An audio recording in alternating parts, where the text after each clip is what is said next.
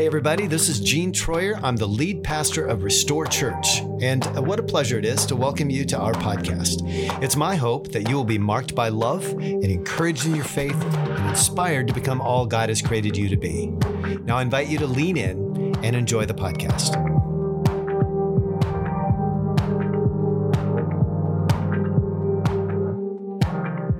Good morning, church. It's so great to be here with you today. Thank you for the opportunity to share. And uh, over the next few weeks, we're going to be spending time in the book of Titus. And I just love the book of Titus. It's a punchy little book. If you got your Bibles, it's really just two pages, the whole book. Uh, it's over around the book of Hebrews and 1st and 2nd Timothy towards the end of the New Testament. If you've got your phones, feel free to look that up. I like to use uh, the Bible app or the BibleGateway.com link. And so I'm just going to talk about Titus. We're going to work our way through the first chapter. And obviously, I don't have time to unpack every single verse in the chapter, but there's some things that I'd like to bring out. I'm going to just give you a little roadmap. I'll give you a little background and then a couple of points that come out of this chapter that have really been working me over. Um, several people said to me this morning, Are, are you nervous? And I am actually, I'm, I'm, I am nervous. I am a little anxious. And I think part of that is just when you have the opportunity to speak with your friends and your church family, um, it's just a little more nerve wracking. But I also know that this chapter has been working over my soul soil. And so I'm going to be speaking to you not as someone who's saying, I've arrived in my full understanding of what this means in my life, but rather I'm sitting in the pews with you shoulder to shoulder saying, Whew, okay, Lord, what are you saying to me in this work? So, first of all, let's remember something. Titus is one who is not a, uh, he's not a Jewish person, and he's a church planter. And so he's getting this punchy, direct letter from his overseer telling him how to lead and what he needs to do next. And he's going into this environment where there are people who have been in the long history of the Jewish faith. And then there's also people who have never been in a synagogue. They don't know what the Torah is. They follow all the Roman and Crete uh, moral culture, which is not Jewish. And he's trying to blend together under Christ this body of people. And it feels like it's really appropriate to the church, right? We have people, even here, who have a long history of faith in their families and then there's others who are just now beginning to explore what does it mean to have a relationship with Jesus Christ? So these are words for us even today, even though he's writing this letter to Titus. And one of the things that I love about Titus is I have to wait a couple of weeks to get to chapter three, but that's one of my favorite chapters in the whole Bible. But getting to that point, um, the book is really concerned about having this unbreakable link between action and belief, or between belief and behavior. That making sure that what you hear from someone who is a believer matches with what you see the believer doing. Whether it's a leader or an average person in the seat or walking along the road saying they follow Jesus. It's really concerned about making sure that both of those spheres, what is inside matches what is on the outside. So I'd like to go to the first part of this chapter. And it, it starts with this greeting that Paul gives to everyone whenever he writes his letters. Somewhere in here, he always says, Grace and peace from God the Father and Christ Jesus, our Savior. He's written all kinds of letters. If you go down through the, the scripture and the New Testament, you'll see that he always tries to have some kind of phrasing along this way a grace and peace from God the Father and Christ Jesus, our Savior. Grace is coming from this idea of charis, or loving kindness coming from the love of the Lord, the loving kindness that, that over that, that goes looks over the ways that we've fallen short because he is our loving father.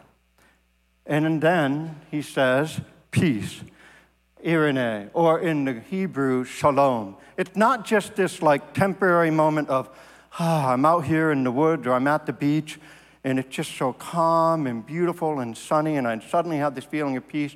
No, this is this idea of like completeness and wholeness, even when the storm is crashing around us.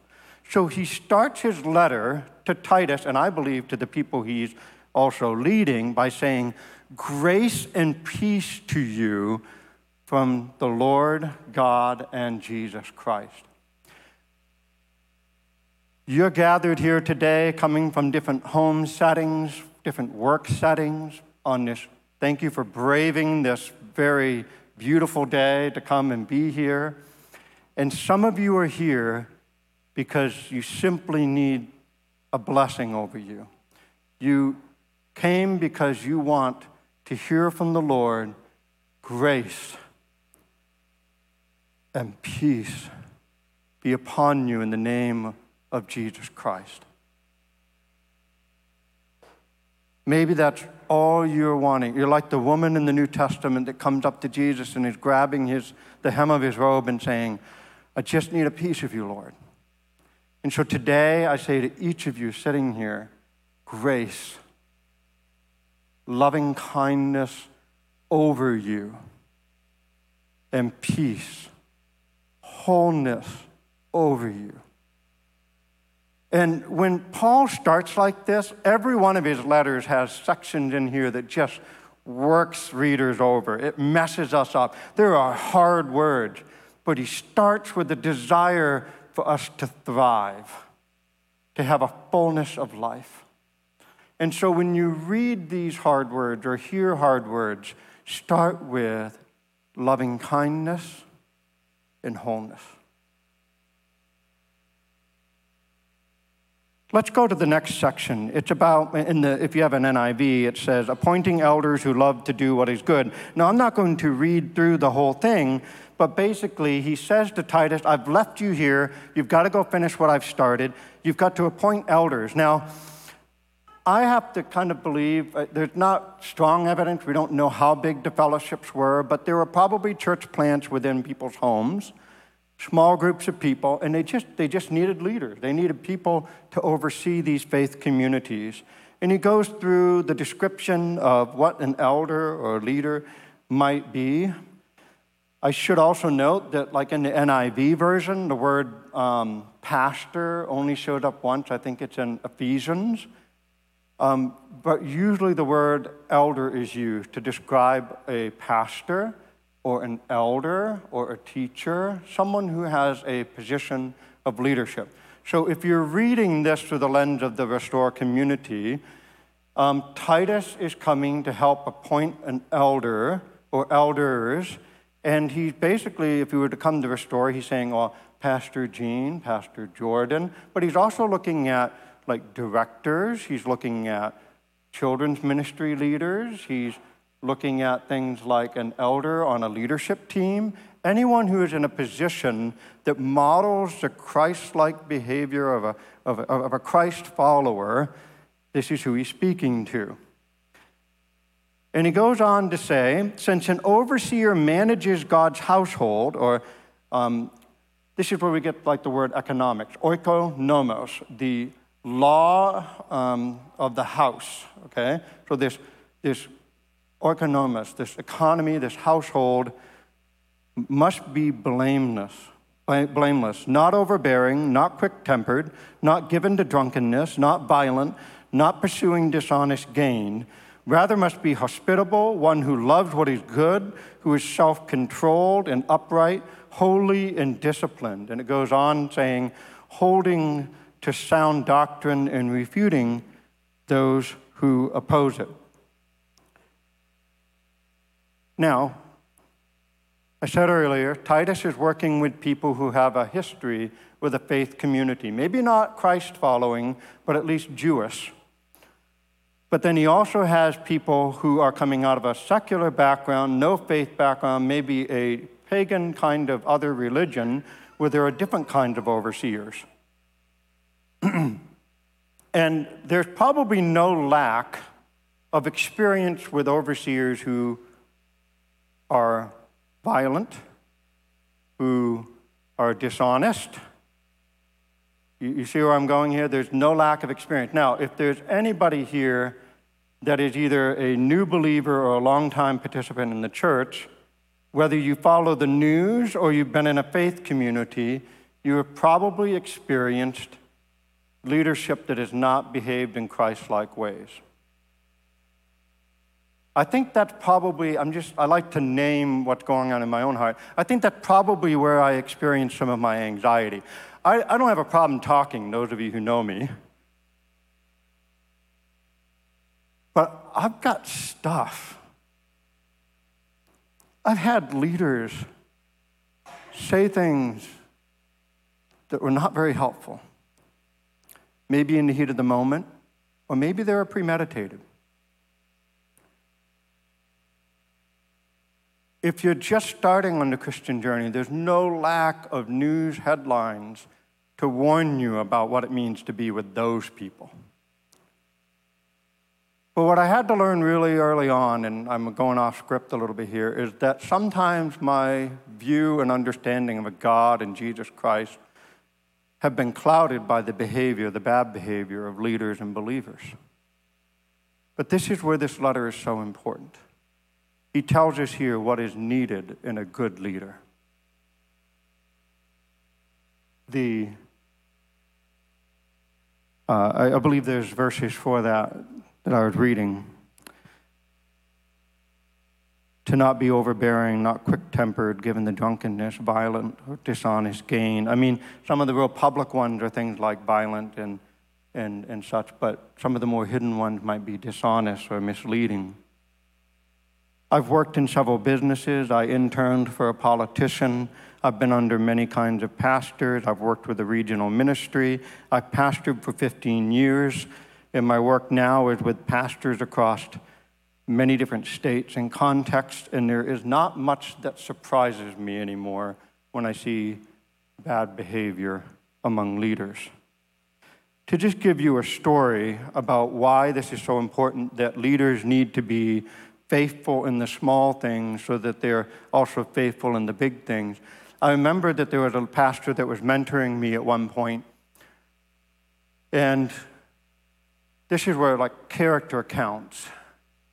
Um, I loved the man, and we, we, we spent a lot of time together, and we went, we would go to a fast food restaurant every once in a while, and I don't know what it was about it, but he would treat cashiers like they were subhuman. Like, first of all, the first rule in fast food is don't treat anyone poorly that's fixing your food. But can I get an amen? I just, it was like he became a different person. I mean, have you ever seen that? Like where someone, he just, he would, like, he'd walk through the door of Burger King and suddenly he was like, I'm just going to nail this person to the wall. They, they're just clueless. This is, this is obviously why they're working here. And I just remember thinking, but why should I pay attention to what he's telling me to do with these other areas if it's not matching with the way he's treating this nervous teenager who, at that time, uh, I, you know, they didn't have the little machine that spit the change out off to the side for you to take um, actually back when you would use cash to buy fast food, but um, and, and he would just get on them as they're making, oh, don't you know how to make change? I mean, that was, that was the worst. Anyways, I, I digress. but we all can find places where leaders go sideways, even in those little things. It's easy to critique. And I believe that in the behavior of leaders like that, there was a season in my life where I walked away from the church because I struggled to see character being exercised in the public and the private life of these leaders. But I have to be honest with you that there are, that's not the full picture. There are leaders who seek to be the heart of God. There are people that, yes, maybe sometimes things go sideways, but in the long arc, they really truly want to be what is described here as what it means to be a good leader. It's part of what has attracted my wife and I and our family to this congregation. I've known Gene and before we ever came here, and I've watched him in his private and public life. I've met other staff members and elders in this church, and I've seen a real concern for making sure that action matches with the belief. But let's be honest. Don't we all want all leaders to behave this way? Isn't it our heart's desire that this isn't just a word for church people, but it's for all leaders, managers, teachers, nurses? I mean, every one of us in some way, shape, or form, we're, we're parents, we are um, members of households and businesses and schools. Our peers look up to us. Aren't these traits that we want to exercise as believers? Is, is there really anything so special about these?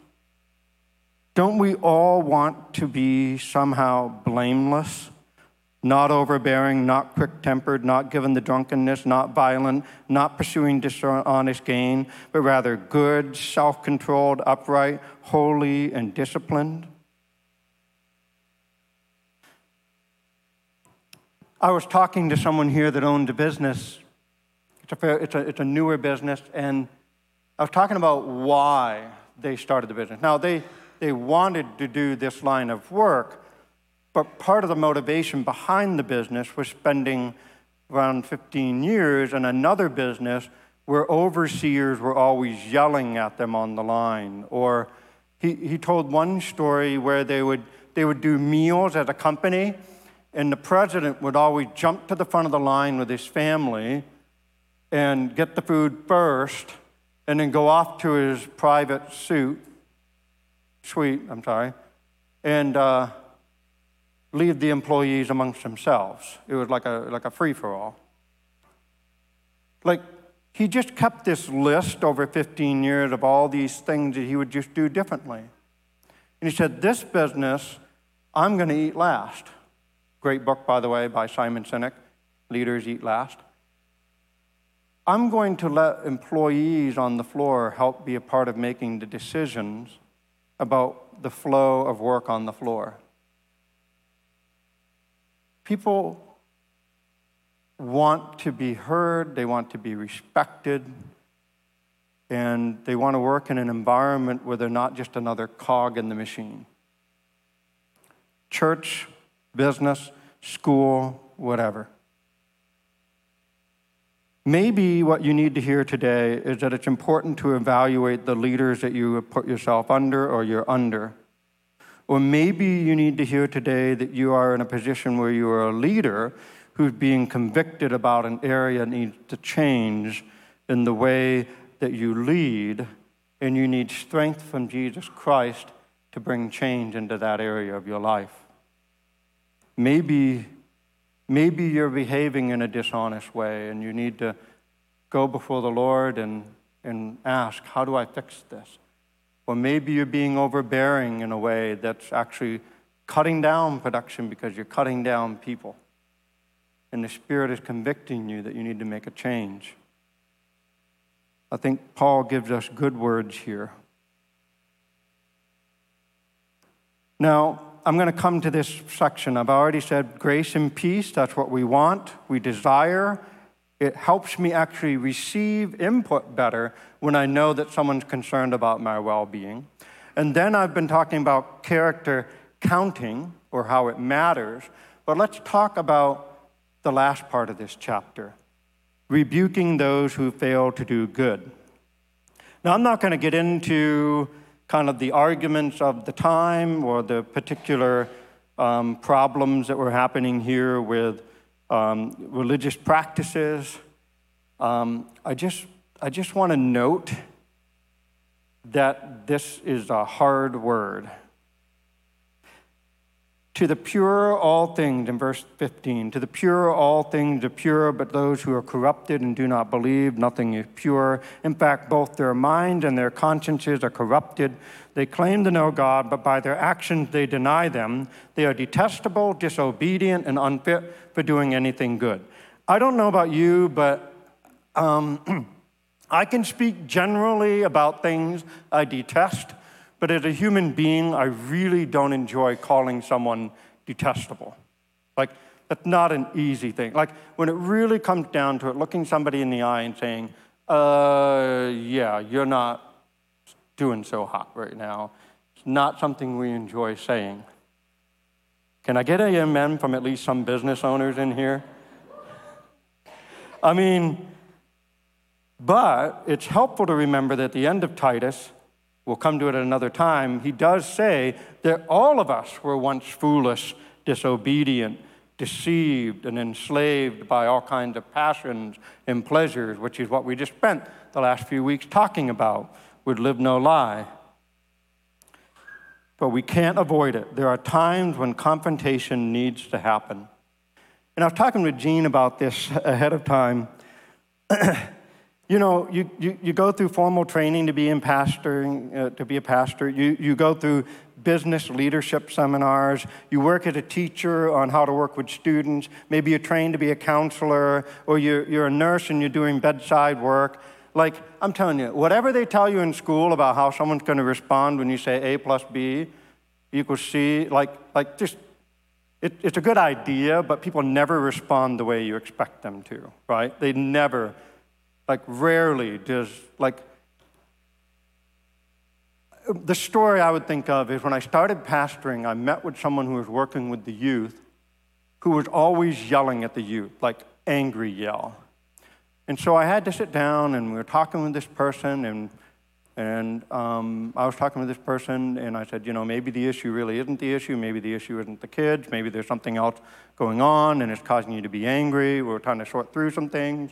You know, I was thinking, wow, this is pretty good. I'm putting into practice all these, I'm doing this active listening and I'm giving feedback that's helpful. And she's crying. She's like, You're right, you're right. I find out a few hours later, those were angry tears. And we're in, we're in good terms now, okay? Just to be clear, if this person's watching. But let's face it, we really don't like to hear when we're doing things wrong. Dan Reiland, uh, a church coach, says, honestly, like human beings really don't desire accountability. We don't, we don't really want that because it means we're going to get confronted. And that's at the heart of almost all the stories at the first few chapters of Genesis, right? We shift, we blame, we move. And he says in this passage, there are some who have gone so far that their rational minds and their hearts, their consciences, are corrupted and they can't even receive it. So I have to ask you, how then do we rebuke?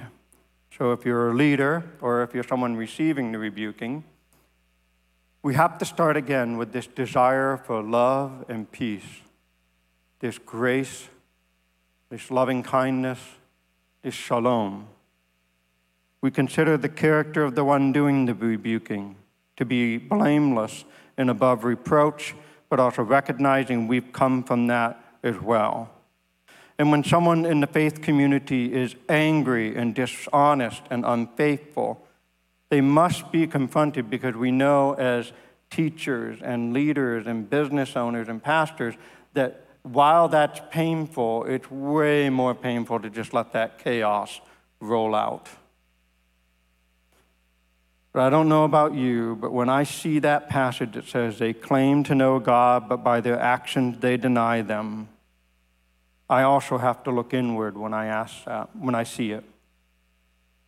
Even the way that I lead and work in my life, every day I have to say, Lord, are you revealing to me how my actions might deny that you are Lord of my life? And then from that posture, we can also do the same with those whom we're in the journey with, whether it's in the church or in the school, wherever we might be. I've covered a few things here, and it can be heavy, but I want to remind you what I started with. Paul wants love and shalom. And in order to get there, Gene said this at the beginning of the service. that surgery is not what we desire, but it brings healing. And the knife hurts, it cuts. Sometimes it removes things that are essential or that we think are essential, but it goes in and it cuts out the cancer. And there's a long healing period. But in the end, the goal is restoration and healing. So maybe what you need to hear today is that you are being called to be more receptive to the correction that you're receiving in your life right now. I have a theory that sometimes we get really angry because we really don't know what to do with conviction. Like we blame the person that's delivering the mail when really we should open the mail and answer it and read it and apply it. And so maybe, maybe here today, the encouragement is that you have to think about why you've been so upset about a particular piece of input that's true. Or maybe as a leader, are you avoiding an important correction that needs to be made? I'd like to go ahead and invite the band forward while I bring it to a close.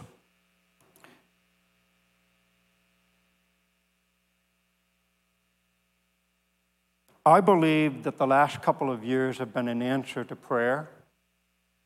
The pandemic, I think I've said this to you before, I believe the pandemic revealed in us whether or not we really live in the fruit of the Spirit.